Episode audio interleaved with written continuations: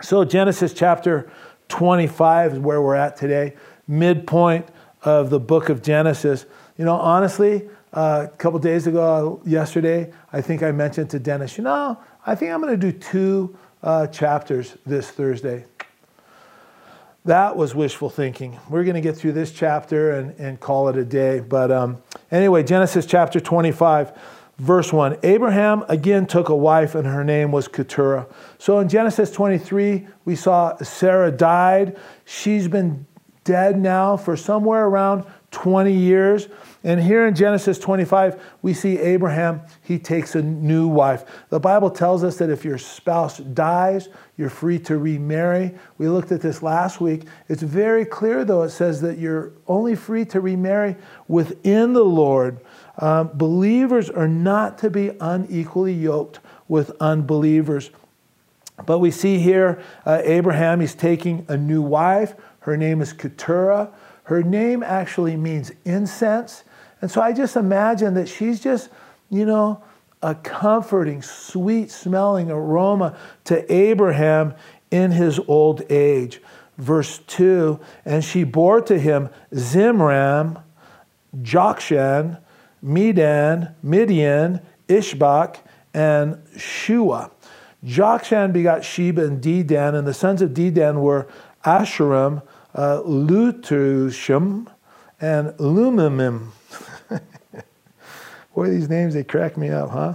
And the sons of Midian were Ephah, Epher, Hanoch, Abidah, and Eldaah. All these were the children of Keturah. You know, if you want to have a, a neat conversation, um, if you enjoy interesting conversations, you ever meet a person that's of Arab descent, ask him, what makes an Arab an Arab? Most people would say, well, Arabs are descendants of Ishmael. And that's the common view.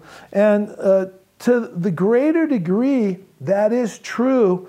However, Sheba and Dedan, Midian, uh, the Saudi Arabians, and the Kuwaitis, they have no tie at all to Ishmael.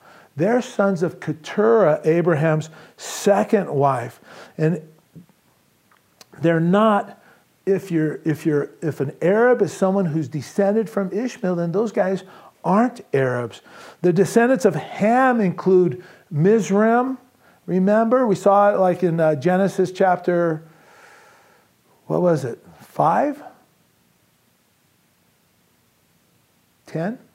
I forget right now. But anyway, Mizraim. Uh, that's that's uh, Egypt. Egyptians aren't Arabs. Um, and it goes on the Chaldeans or the Iraqis, they're not really Arabs.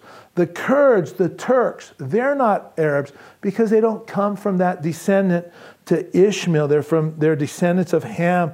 And it seems like being an Arab, I've spoken to Arabs about this, and you know what they've told me? They've said, you know, being an Arab is really more of a lifestyle and a belief than anything else. I thought that was really interesting. But if you ever have a chance, have that conversation with an Arab person you know. It's, it's an interesting conversation. Verse 5 And Abraham gave all that he had to Isaac. Isaac was the son of promise through Sarah.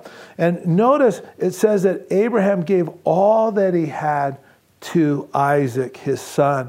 He gave everything to him. And again, the painting that God has begun painting, where Isaac is this type of Christ, that painting, uh, it continues in this chapter. And we see, first, uh, we see that all things of the Father were given to him. John 3:35 says, "The Father loves the Son, speaking of Jesus Christ, and has given all things into his hand." Verse 6 But Abraham gave gifts to the sons of the concubines which Abraham had, and while he was still living, he sent them eastward away from Isaac his son to the country of the east. What Abraham is doing is he's separating the sons of his concubines from the son of promise. Abraham gives all of his wealth to Isaac. Uh, he gives him the land that God has promised to him. And the way he ensures that Isaac will inherit that land is he sends his other sons away. He gave them gifts, he provided for them also. but he sends them away. It says that Abraham had concubines. So, what's a concubine? You know, in that culture, a concubine is something a little bit different than maybe what you might think. A concubine was a servant girl for Abraham um, who he bore children by. And that day, uh, a concubine held a respectable place in the family. She was looked up to. Uh, she was looked up by her husband, she looked up to by her husband, she was looked up to by her children. And, um, you know, other concubines would have looked up to Keturah also. You know, it's hard to understand, but this was a practice of the day. and if you look at the cross reference, First Chronicles chapter 1, verse 32, you read that Keturah was actually one of Abraham's concubines. Abraham actually takes one of his concubines and marries her after Sarah dies. Well, geez, how is it that God allowed Abraham to have a wife and concubines? And this is a problem for a lot of people as they're reading through this. They say, how, how could this be? Well, what appears to be happening here again is Abraham is messing up this picture that God wants to paint, right? God wanted to paint uh, this picture through Abraham's life of a man who loved his only son, Genesis 22, and took his son to Mount Moriah to offer him as a sacrifice there. And uh, it was the same mountain that Jesus would be sacrificed on 2,000 years later. And God painting this picture of a man who would offer his only son there on Mount Moriah. And then on the third day, uh, the son would um, live again in the eyes of the Father. And so we looked at this when we studied through Genesis 22, but it's a picture God's wanting to paint, and it's a picture that Abraham seems to be marring. He's messing up this picture when he went into Hagar and uh, had a son with her. Culturally, in that day, you know, it was acceptable to be um, to have concubines, but it marred the picture that God was actually painting. It's very likely that Abraham picked up this worldly practice of raising up sons through a concubine when he was down in Egypt, where he uh, acquired Hagar as Sarah's handmaid. Don't forget, Egypt's always a type of the world in the Bible. And maybe it's there also that Abraham picked up this practice of having multiple concubines while he was down there in Egypt. It was a worldly practice.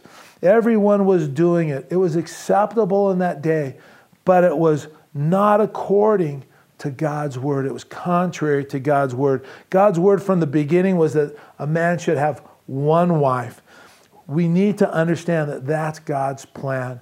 Uh, Therefore, a man shall leave his father and mother and be joined to his wife, and they shall become one flesh. Genesis 2:24. He's not to be joined to his wives. He's not to be joined to his wife and concubine or concubines right? He's to be joined to his wife. And we need to understand just because the Bible reports an event, it doesn't mean that God condones or approves of those events. Just because we read Abraham had concubines, it doesn't mean that God approved of that practice. The Bible here is just recording the events of Abraham's life. And we notice there in verse 6, it says that Abraham had concubines, plural.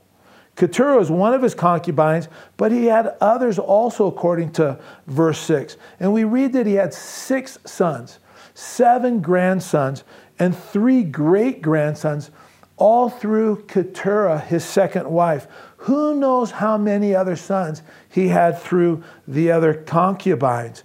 They were all sent away, though, to the east so that they would be removed from Isaac. Verse 7 This is the sum of the years of Abraham's life which he lived 175 years. Thinking back over Abraham's life, you can't miss that it was, you know, a miracle that Abraham even had kids, right? Uh, God seemed to have supernaturally renewed him, like she, he renewed Sarah. You know, at 100 years old, he has Isaac uh, through Sarah. And it seems that in that renewed state, uh, he had all kinds of kids. But even so, again, we can't miss the fact that just because God's word reports this doesn't mean that God has approved it. Abraham mars this picture that God wants to paint through his life. We just need to understand that. We need to see that. God has a plan. Verse 8 Then Abraham breathed his last, last and died in a good old age, an old man and full of years, and was gathered to his people. Abraham has been a pilgrim and a sojourner uh, in the land now for a hundred years. He's ready to go. He's happy to go. He had been looking for the city which has foundations, whose builder and maker is God, for an entire century now. For every one of us, it's not important how we begin our race. What's important is how we finish our race. And Abraham, he is finished well. It says he died in a good old age. You know, uh, just recently I was listening to this pastor uh, teaching a Bible study, and uh, in contrast to God's people, he says Satan has no happy old men or happy old women.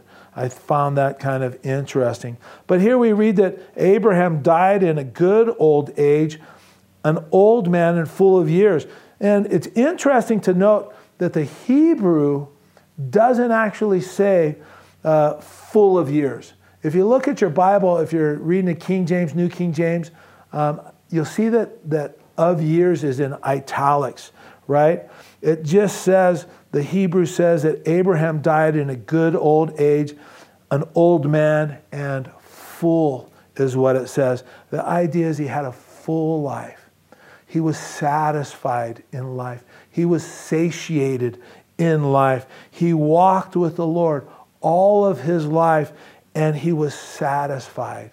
You know, I'm sure he would have said, Look at all that God has done for me. I couldn't live another day. I just don't have enough room in my life to take another day of blessing. Isaac, look at what God has done in my life since he called me uh, to leave Ur of the Chaldees a hundred years ago. Look at what he's done. Look at the promises he has made. And don't you just long to live your life walking with the Lord in such a way that at the end of your life, you're so full of God's goodness, you just can't live another day. You know, you're just, you're just full. You're just satisfied.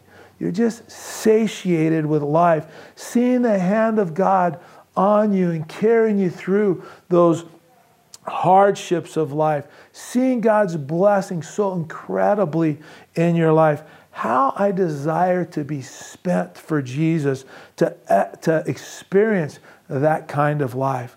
Only those people who are walking closely to the Lord through all the years of life, you know, are at peace. They're experiencing joy. They're ready to see Jesus, looking forward with anticipation and certainty when they come to the end of their race, and soon they're going to be with their Savior. Man, that's, that's the way I want my life to end up just satiated, satisfied, joy and peace, just looking forward with certainty to seeing my Savior. And it says Abraham was gathered to his people. That is going to be the story of each one of us. There's going to be a day coming when we're going to breathe our last breath here on earth and we'll be gathered to our people. The question is is who is your people and where are you going to be gathered together with them? Are your people the people of God? Are your are, are your people the, the family of God? Are you part of the family of God? Are you going to be gathered to the people of God who are in heaven? Or are you going to be gathered to the people who rejected the Messiah, the people that rejected Christ, and now they're in hell? All of us are going to breathe our last breath one day.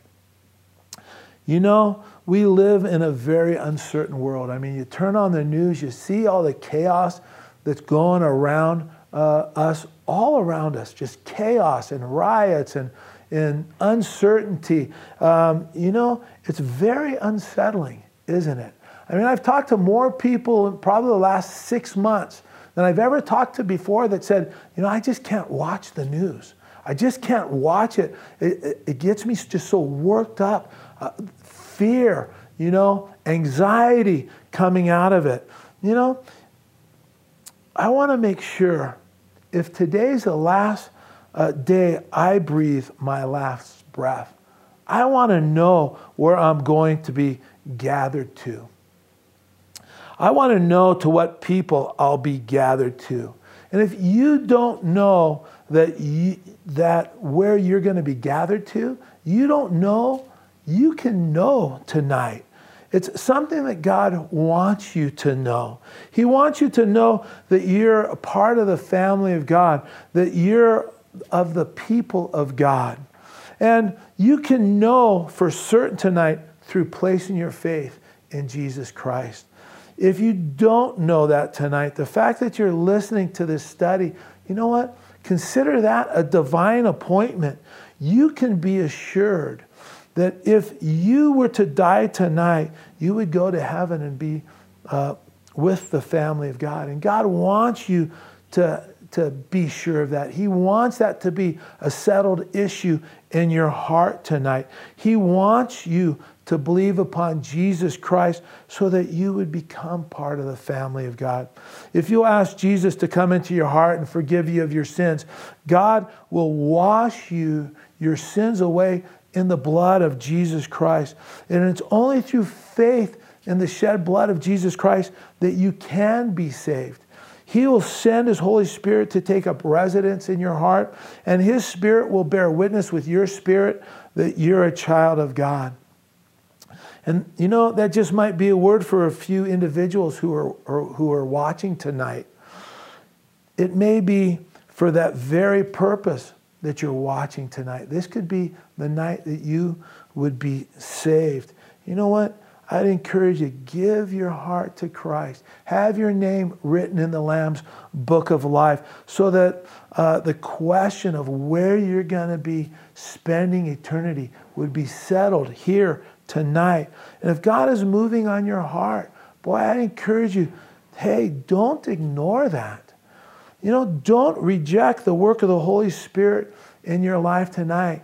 You know, people, they want to do it. They're afraid to ask Christ. They don't know what my friends going to think. You know, forget about that.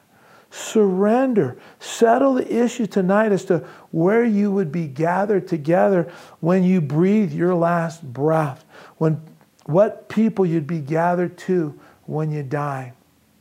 Verse 10, uh, sorry, verse 9. And the sons of Isaac and Ishmael buried him in the cave of Machpelah, which is before Mamre, in the field of Ephron, the son of Zohar the Hittite, the field which Abraham purchased from the sons of Heth. There Abraham was buried, and Sarah his wife. Remember at the end of Genesis 23, uh, Sarah was buried here in this cave, and now they're laying Abraham to rest next to his sweetheart. I mean, it's so interesting. It's a beautiful story, but it's so interesting how funerals have a way of bringing people together. The last time we saw uh, Isaac and Ishmael together is uh, when Ishmael was uh, persecuting uh, Isaac before he was sent off into the wilderness. Now, because of their dad's death, we see them together again. And there appears to be some sort of reconciliation between the two of them. It's taken place, and they're participating together in the burial of their father. There's no hatred and there's no animosity. And boy, you know, I think it's really insightful and, and wise. You know what? Don't wait for someone to die to reconcile with somebody you're at odds with. You know, make things right today. Just go and just say, hey, let's work it out. Let's figure it out together. Anyway, verse 11, and it came to pass after the death of Abraham that God blessed his son Isaac. So the work of God that has begun in Abraham is now passed on to Isaac. And God continues that work through him. And it says, Isaac dwelt at Beer Lahai Roi. And we've seen this before, Beer Lahai Roi. Remember, it's the well of him that lives and sees. And so now we're going to get a glimpse of Ishmael and his descendants. Uh, so God can put that part of the story behind us. So then we can follow Isaac. We can focus on Isaac through Jacob and the lineage uh, of the Messiah, right? That is going to come into the world. Verse 12. Now, this is the genealogy of Ishmael, Abraham's son, whom Hagar, the Egyptian, Sarah's maidservant, bore to Abraham.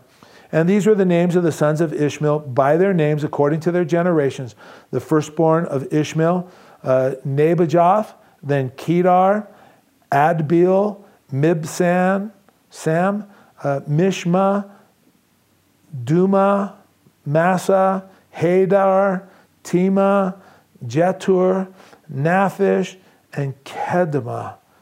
You know, it cracks me up because you always see people, they want to give their their kids a, a biblical name. I've never seen any kid have any one of these names, and I don't understand why. Anyway, verse 16 these were the sons of Ishmael, and these were their names by their towns and their settlements 12 princes according to their nations. Way back in Genesis 17, verse 20, God uh, promised that He was going to bless Ishmael with 12 sons and he would make a great nation out of them. So we see this promise coming to bear here. Verse 17 These were the years of the life of Ishmael 137 years, and he breathed his last and died and was gathered to his people. It doesn't say that Ishmael's life was full like it said about Abraham, but it does say he was gathered to his people, just exactly as it says about Abraham. And so Bible teachers, scholars, they're divided over whether or not uh, Ishmael had a faith in God. I believe he did. At least he, I think he did at one time. Remember back in Genesis 21, we looked at the prayer of Ishmael when he was there in the wilderness and how God heard that prayer. And uh, we, we made mention of where did Ishmael learn to pray like that? Well, he probably learned to pray like that from watching his dad. It would seem to me that to some degree, you know, he had a faith that he picked up from watching his dad. Verse 18 they dwelt from uh, Havilah as far as Shur, which is east of Egypt, as you go to Assyria. So this is east of Egypt. This is east of the promised land. It says he died in the presence of all of uh, his brethren. As you've studied through Genesis, as we've studied through Genesis together, um, you know, Abraham committed sin when he went into Hagar, and Ishmael was the result. And we see God blessed Ishmael with 12 sons. We just read that. Um, it's from these 12 sons that the Arab people, though, will trace their heritage back to Ishmael. And, it was, and it should be a reminder to each of us. Ishmael should be a reminder to each of us just how far reaching sin can be. When you look at how far reaching Abraham's sin was, uh, it doesn't just, it didn't just affect Sarah, Abraham's wife. It didn't just affect Hagar and Ishmael, Abraham's son. All the problems in the world today that are traced back to Muslim terrorists, it's a direct result of Abraham's sin. Just think about how far reaching his sin has been, right? It's a, uh, it has an effect on people even today. And don't get me wrong, I'm not saying that all Muslims are, or Arabs are bad. You know what? I know a lot of Muslims, I know a lot of Arabs. They're just wonderful people. I love them. But you can't deny a lot of problems in the world can be traced back to the Arab people. And it all goes back to Abraham's sin. It shows you how far reaching Abraham's sin has been. And, and this is one of the reasons why, as believers, we need to have walks that are upright before the Lord. We have no idea who's watching or who's looking. We want to live our lives. We want to have a witness that shines for, for Christ. There are people that are watching, and you may be the only Christian that they'll ever meet in their life. And if you're willing to compromise in your walk and you, you, you potentially set the stage, set in motion events that can ruin a person's chances from ever coming to a saving knowledge of Jesus Christ. Do you think I'm overstating things? Well, how many times have you heard somebody say, you know, I can't believe it. I saw a Christian doing X, Y, and Z. You know, they're just a bunch of hypocrites. They just think they're so much better than the rest of us. But that's, that's so far from the truth. They're just like the rest of us. They're no different than anybody else. You know, sin is just that far reaching. It can destroy another person's life, uh, their hopes at least of becoming a Christian. When we tell others that we're Christians, the compromises in our lives don't only affect us and our families, but those sins affect people around us and people that are also looking on from the wings. It, it always affects the people that we love and the people that we're close to. But those compromises, again, affects people that are that we have no even idea that they're even seeing what's going on. It compromises affects people in ways we can't even begin to imagine. We're seeing in the world today the far reaching effects of Abraham's sin and compromise that he certainly never would have imagined. Verse 19, this is the genealogy of Isaac, Abraham's son. Abraham begot Isaac. Isaac was 40 years old when he took Rebekah as, the, as wife, the daughter of Bethuel, the Syrian, of Padan Aram, the sister of Laban, the Syrian.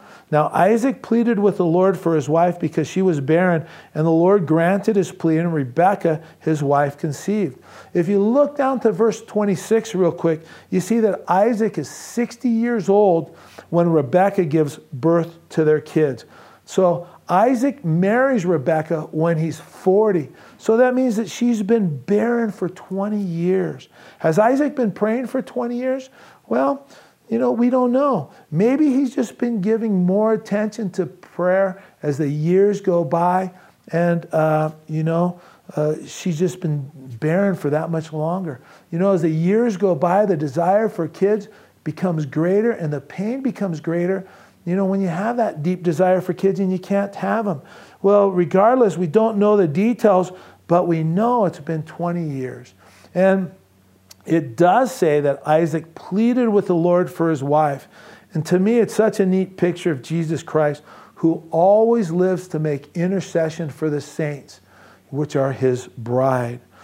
If this is a picture of the Lord in the church, then it should be a picture, guys, listen, if this is a picture of the Lord in the church, then it should be a picture of you and I praying for our wives so far, Isaac, he's been this really neat example for us to look at. The faith that he had, the willingness to lay down his life there on Mount Moriah. Last week, we saw him in the field praying, meditating, communing before the Lord. And now we see him as this example to us as husbands, how he's pleading with the Lord for his wife. Guys, how important is it for us to be pleading uh, with the Lord for our wives, praying and interceding for them throughout the day.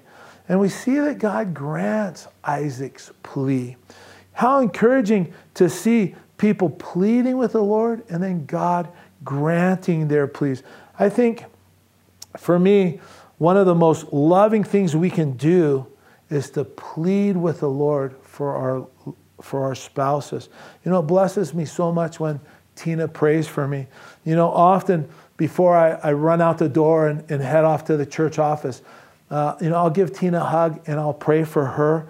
And then she prays for me and sends me off. And I tell you what, you know, it's so good for me to hear her pray for me, to know that she's praying for me throughout the day. It's so encouraging to me. And Isaac is pleading with the Lord because Rebekah is barren. And if you're aware, you know, that there's a desire for growth um, in an area of your uh, uh, in an area of your wife's life, guys, you know, how much time are you praying for her? You know, I tell you what, I'm not even tell, saying this again out of any kind of condemnation. There was a time when the Lord spoke to me. I was I was leading a men's ministry, and the Lord told me, Gary, you're praying more for the men than you are for your wife and kids. And it was a rebuke. And it was just like, Lord, forgive me. Man, we need to love our wives enough to do battle for them, to press in and pray for them. Maybe you see a barrenness in, in someone's life. Maybe you see a barrenness in your wife's life that she wants to step out of. And, and uh, you know, I encourage you to press in and plead with the Lord for that person or, or for your wife. Press in on their behalf. Let, let's love people enough that we're willing to do battle for them. Wives, maybe you're seeing an area your husband is struggling in, that he needs prayer. You know, love him enough to do battle for him. Maybe it's, you know, another family member, a son or a daughter, or, you know, extended family or friends. You know what? Let's love them enough to labor in prayer for those people. Prayer works. Prayer moves mountains. Prayer can bring a soul to heaven and bring heaven to our souls. Tina prayed for me for a year before I became a Christian. And as she prayed with me, God, or as she prayed for me, God opened doors for her to begin to share with me. And I'm convinced, I truly think because she had been praying for me. God gave her special insight. God gave her exactly what I needed to hear when she began to share Christ with me. And that's what made an impact on my life. And I tell you what, I wouldn't be here today if it wasn't for Tina's prayers. How thankful I am for her and her prayers. Verse 22 But the children struggled together within her, and she said, If all is well, why am I like this?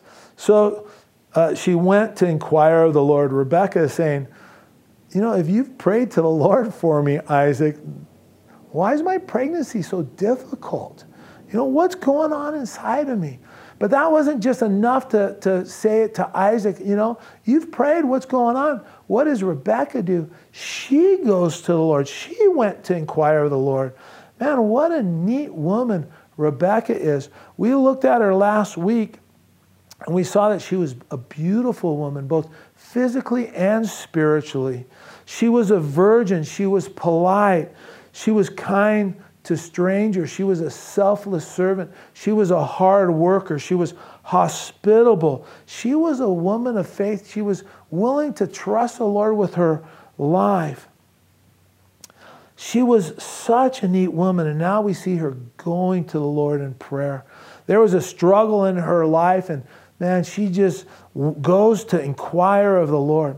Some Bible teachers actually think that this verse implies that Isaac and Rebekah had a family altar, right? Because it says she went to inquire of the Lord.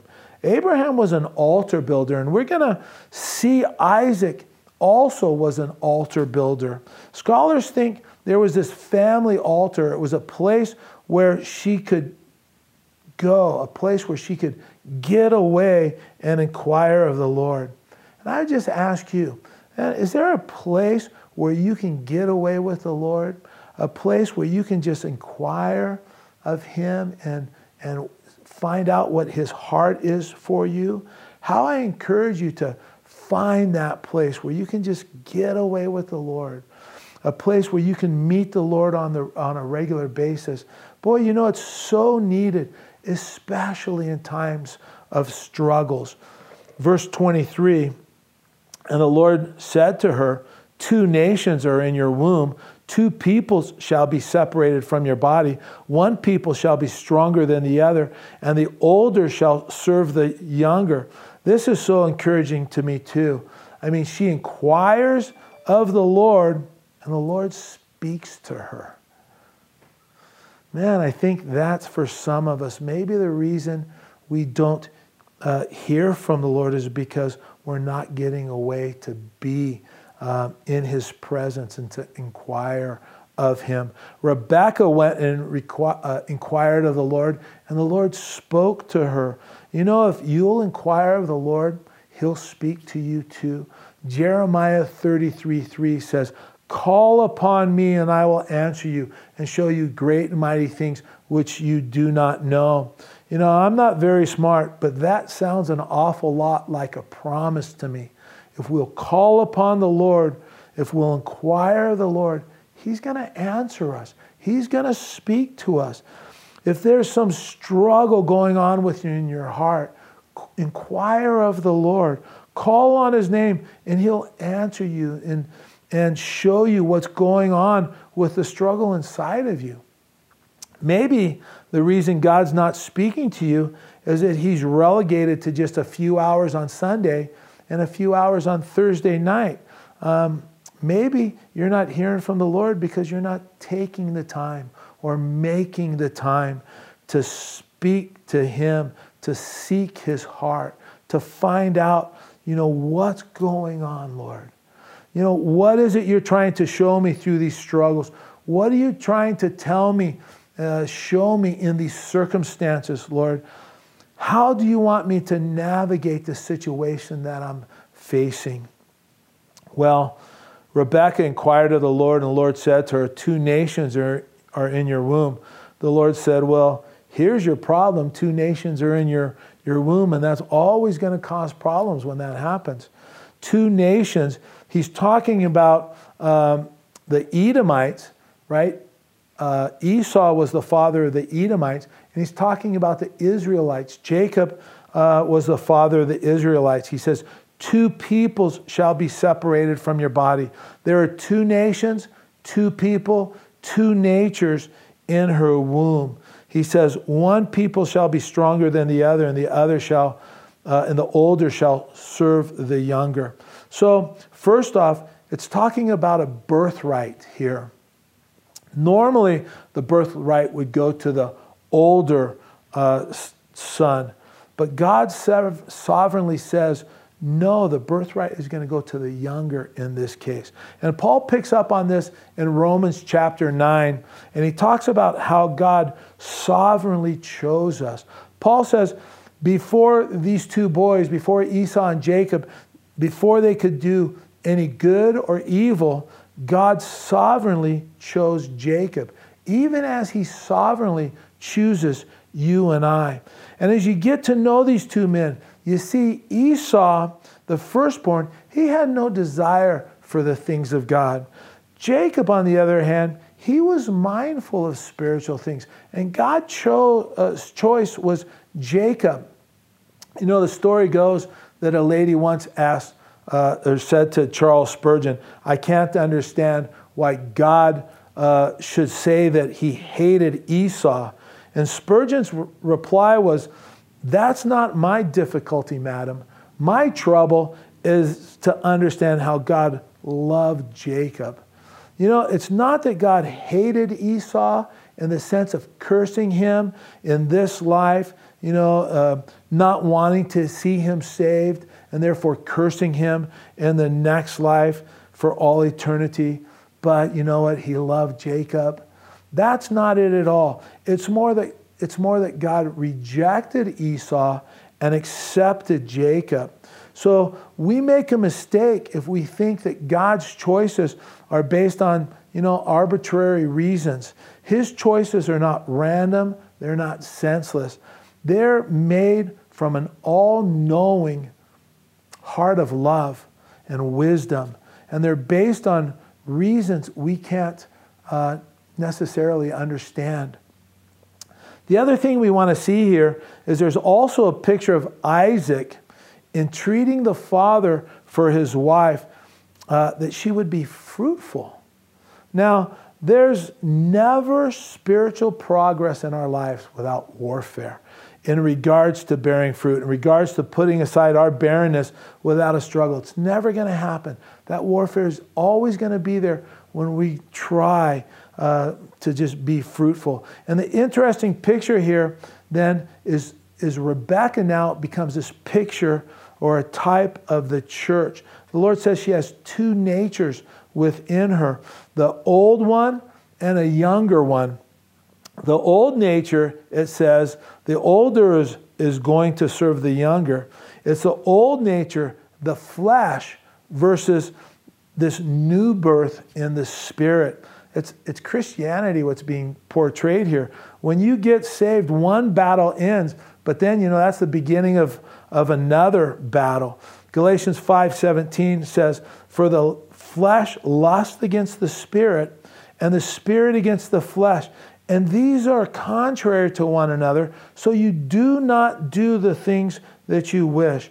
Uh, the two are at odds with each other, the, the flesh and the spirit. And there's no other option. There's no way out. That's just the way it is. Spurgeon said, Dead men don't wrestle. Before I got saved, there was no fight in this regard. You know what? I just followed the flesh. Everything was easy peasy, lemon squeezy. But a fight, the fight, it's actually a sign of life. It's the evidence of this new birth within us. There are two natures. Now they begin warring against each other. And the old nature of the flesh and the new nature of the spirit, they begin struggling uh, within. And you don't reform the old nature, you crucify it. It doesn't get any easier the longer you walk with the Lord either.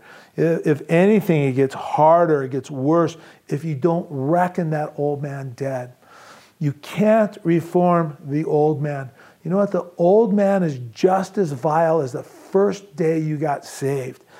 We're not to allow sin to reign in our lives. The power of the flesh is broken in our lives through the new birth, through the power of the Holy Spirit operating in our lives. But the battle is always going to be there if you want to step out of your barrenness and be fruitful in Jesus Christ. There's always going to be resistance when you seek to live this more fruitful life. I mean, there's a part of you that will fight to keep you within your comfort zone. And you can be assured if you want to step out of your barrenness and do something for the Lord, to serve in the church, to be a greater witness among your friends or coworkers, you're going to experience warfare. I mean, you know, write it down, tack it up to your mirror in your bathroom, read it every day because that's just the truth. There's to be a fight. But in the final analysis, the old nature is going to serve the new nature. That's a promise. But it's a struggle for all of us. It's a struggle for you. It's a struggle for me. It's a struggle for all of us. It's just the way it's going to be. And we just need to make up our minds that we're going to press through the struggle and do what the Lord has called us to do. Verse 24 So when her days were fulfilled for her to give birth, indeed, there were twins in her womb. Interestingly enough, I'm sure there was twins before this time, but this is the first time in the Bible twins are mentioned. And the first came out red. He was like a hairy garment all over. And they called his name Esau. Esau was this little red hairy baby. And that's what Esau means. It means hairy. Um, so they called him hairy. They called him Esau. You know, I've been to the Middle East. I've seen a lot of Middle Eastern men swimming. You know, that's so funny because they're wearing their Speedo. And uh, even with just a Speedo on it, it looks like they're wearing this loose weave woolly onesie. They got just hair all over their body. Uh, there are some really hairy guys over there in that part of the world. Verse 26 After his brother came out, and his hand took hold of Esau's heel, uh, so his name was Jacob. Isaac was 60 years old when they were born. So uh, as Jacob is born, he comes out, he's grabbing his brother's heel. So they name him heel catcher or Jacob.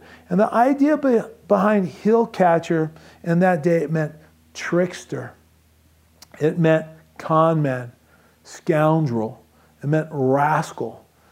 It meant schemer. It, it wasn't a compliment. So, how old was Abraham when he died? Remember? He's 175. How old uh, was Abraham when Isaac was born? He's 100. So if Isaac was 60 when these two boys were born, that means when these two boys were born, Abraham's still alive. Um, he still is going to have influence on these kids. But before we get going, uh, could you imagine having twins at the age of 60? I mean, oh my goodness, you want to go to the to the 50 and older Bible study, but you can't because there's no childcare, you know? So, verse 27, I think strange things like that, I don't know. Uh, verse 27, so the, so the boys grew, and Esau was a skillful hunter, a man of the field. If you know any hunters, you'll recognize the literal meaning of this Hebrew expression, a skillful hunter. It speaks of a man who's addicted to roaming around the fields in search of game. Now, I don't know a lot of you very well because of COVID. You know, we, it hasn't allowed us to spend much time together since uh, I've been here in the church. But this description reminds me of Stevo. I mean, Stevo, he's a hunter, he's a fisherman, you know, he's an outdoors man, just probably a lot like Esau. Esau, he shopped at Cabela's. He had a subscription to Field and Stream magazine. You know, he was off the charts in regards to testosterone. He's got this hair all over him. I mean, he's a man's man. But it says Jacob was a mild man dwelling in tents. So, what do you think that means? Do you think that that means uh, Jacob wears sweaters and everybody he asks or he sees, he asks if they'll be his neighbor? Whatever it means, the idea is that these two were opposites, right? Esau liked the field, hunting, searching for game, but Jacob was more of this mild mannered guy. He, he would rather sit in the house and maybe read a book. He's more of an inside guy, less adventurous. Uh, in fact, we're going to read very soon that he liked to cook. Nothing wrong with liking to cook. I like to cook. Uh, verse 28, it says, And Isaac loved Esau. Isaac loved Esau. He loved this little red, hairy boy. He had a special place in, in his heart for that boy who loved being out in the field. But you need to read a little more and know why he loved uh, Esau. And it says, and Isaac loved Esau because, because why? Because he ate of his game. Esau, lo- uh, Isaac loved to eat the game uh, that Esau brought home. He had a real appetite for game. And he allowed that fleshly appetite to blind him to spiritual things in regards to the two boys. It was an appetite that's going to be reproduced in Esau, actually. And it's such a sobering thing for me to see how dads are reproduced in their sons, the good and the bad. And I don't know about you, but wouldn't you say it's sobering to see your qualities reproduced in your children? Again, the good and the bad. Abraham reproduced in Isaac and Isaac was an altar builder. He was a man of faith. He was a man of prayer. He was a man of meditation. And we see that reproduced in Isaac, but now we're going to see this carnal appetite for food that blinds Isaac to spiritual things uh, be reproduced in Esau. And it says, but in contrast, Rebekah loved Jacob. Jacob probably liked to cook with his mom, and his mom enjoyed the time that she had with her son. It may be that she actually understood to a fuller extent the prophecy that the older would serve the younger. Maybe she understood the call that was on Jacob's life, and maybe she saw the potential of Jacob, which his dad didn't see in him, but she saw it and she loved him. I mean, either, whatever the case would be, you got one parent favoring one son and another parent favoring another son. It's the makings for all kinds of problems. Verse 29 Now Jacob cooked a stew, and Esau came in from the field, and he was weary. He'd probably been out hunting in the field all day, he hasn't caught anything. I'm not a hunter, but I can just imagine you can be out there hiking up and down all the hills and, and never even see anything to get a shot off. Um, and now Esau, he's returned. He's been blanked in his, in his hunting venture and he's weary. And Esau said to Jacob, Please feed me with some uh, with that same red stew, for I am weary. Therefore, his name was called Edom. Apparently, Esau, he has this nickname. He's called Red. That's what Edom means. It means red. And, uh, you know, he was a red man. He loved red stew. So they nicknamed him Red. Verse 31. But Jacob said, Sell me your birthright of this day. Now, the birthright spoke of carrying on the father's name. The birthright spoke of a double portion of the father's inheritance.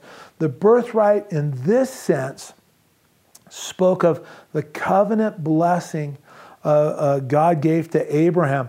It was passed on to Isaac from Abraham, and it would normally then be passed on to the firstborn, especially, uh, specifically, spoke of, of the part of the lineage promised to the Messiah, right? Abraham, Isaac, and not Esau, but Jacob would be in the lineage of the promised Messiah, the Savior of the world. Verse 32. And Esau said, Look, I'm about to die. So what is this birthright to me? Then Jacob said, Swear to me as of this day. So he swore to him and sold his birthright to Jacob. And Jacob gave Esau bread and stew of lentils. Then he ate and drank, arose, went his way. Thus Esau despised his birthright. As we come to the end of this chapter, we see how foolish Esau was. He didn't see any value in spiritual things. He thought that they were of no value compared to his immediate needs. And so he sold his birthright for a bowl of stew. I mean, what a fool. He gave up that which was so precious for some short lived gratification, you know, a bowl of lentils. He gave up tremendous spiritual blessing to fulfill his carnal appetite. What a fool he was. And what a fool Jacob was also. Here we see Jacob is also playing the fool. You know, it's here we see Jacob trying to achieve in his own scheming ways the promises that God had made to him. He's trying to bring about the promises of God in the energy of his flesh. Here we see Jacob trying to manipulate the situation so he could obtain the blessing of the firstborn. And this scheming and this conniving, it's something that God is going to break Jacob of. And we're going to see that in coming chapters. Um, if you have those tendencies, if we try to achieve in the flesh the, the things that God has promised us in the spirit, then He will, from this heart of love, He will break us of those tendencies also. And we need to be careful of trying to see the promises of God fulfilled in our own strength. Now, I can't tell you how that speaks to me in regards to what God wants to do in this church.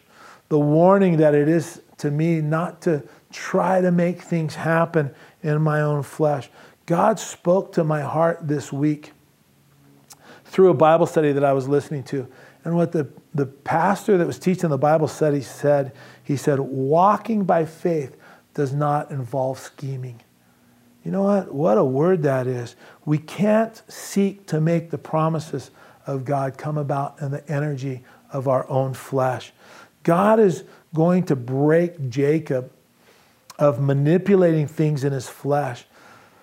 And it's not going to be comfortable for Jacob when he does it. It's going to be, it's going to be painful. And we're going to get to that in a few weeks, Lord willing. But God writes these things for our edification and for an example for us. And maybe this is a word for you this evening. Let go of the striving and the manipulation to get what God has already promised He's going to give to you. Well, as we close today, you know, if you don't know Jesus Christ as your Savior, I pray that you would settle that issue today. No one's guaranteed uh, tomorrow. If God is moving on your heart, surrender. You know, if you say no to Jesus tonight, what happens? Your heart just gets a little bit harder And it's just that much easier to say no next time he tries to move on your heart. And if you want to know where you're going when you die, you know, what? all you have to do is turn to Jesus in faith. You know, confess that you're a sinner, that you've done wrong, and tell God that you're sorry for those things that you've done wrong.